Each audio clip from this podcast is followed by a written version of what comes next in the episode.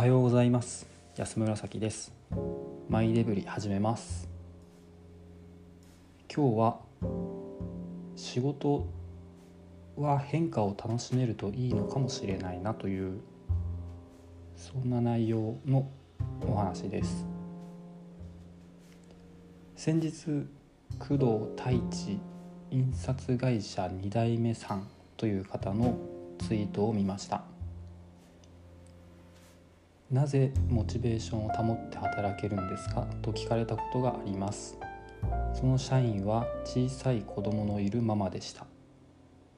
僕は育児はモチベーションでやらないですよね。それと一緒ですよと言いました。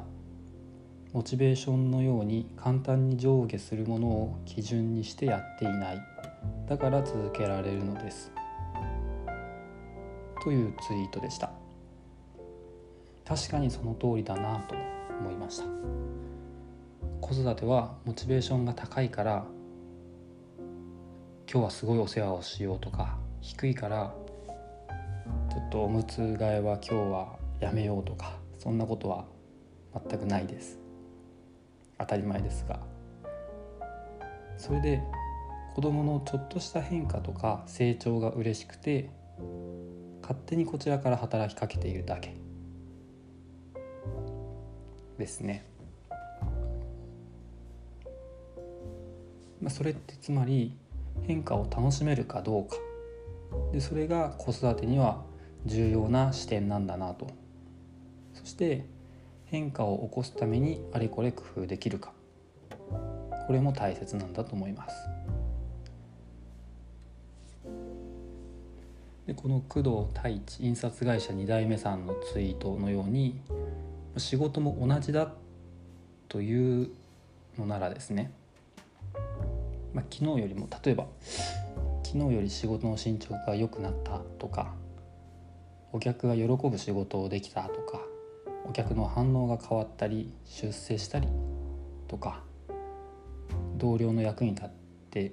同僚が喜んでくれたとか自分自身で資格の準備をこう始めてみたとか新しい用語を一つでも覚えたとかどんな些細なことでもその変化に気づいてそれを楽しめるかが大切なんだなと思いますじゃあどうしたらいいかなというふうに考えた時にまず変化に気づくには自分の現在地の把握って欠かせないと思うんですね。その現在地から1ミリでも動いたかどうかっていうのがそれが変化したかどうかっていうことだからですね。その現在地って何かっていうとあ何かというかどう調べるかというと自己分析なんだと思います。なので仕事においても自己分析っていうのは相当大事なことなのかなというふうに思いましたそれで次にじゃあその1ミリでも動いたよっていう変化を楽しむためにできることって何だろう？って思った時にはその現在地からどっちの方向へ進みたいのかなということを決めておくっていうことが大事なんだと思います。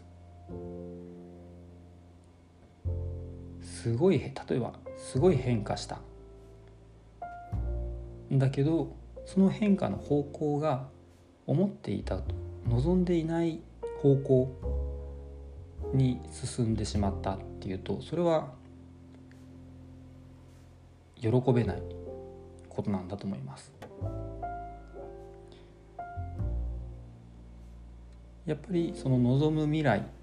その自分の未来像に近づくっていうその感覚があればおそらく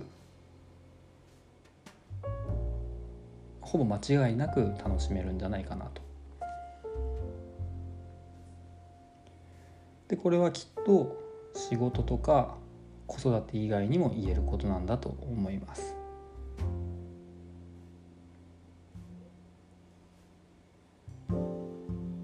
だからまずは自己分析でその現在地を知ること。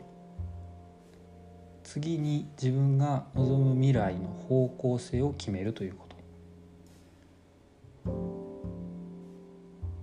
そして現在地にとどまらとどまらず目指す方向へ1ミリでも進んでいるかしっかり自分を観察すること。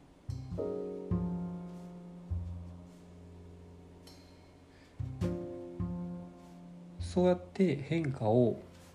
見ていける変化していけるっていうことが毎日の仕事を楽しめるんじゃないかなと、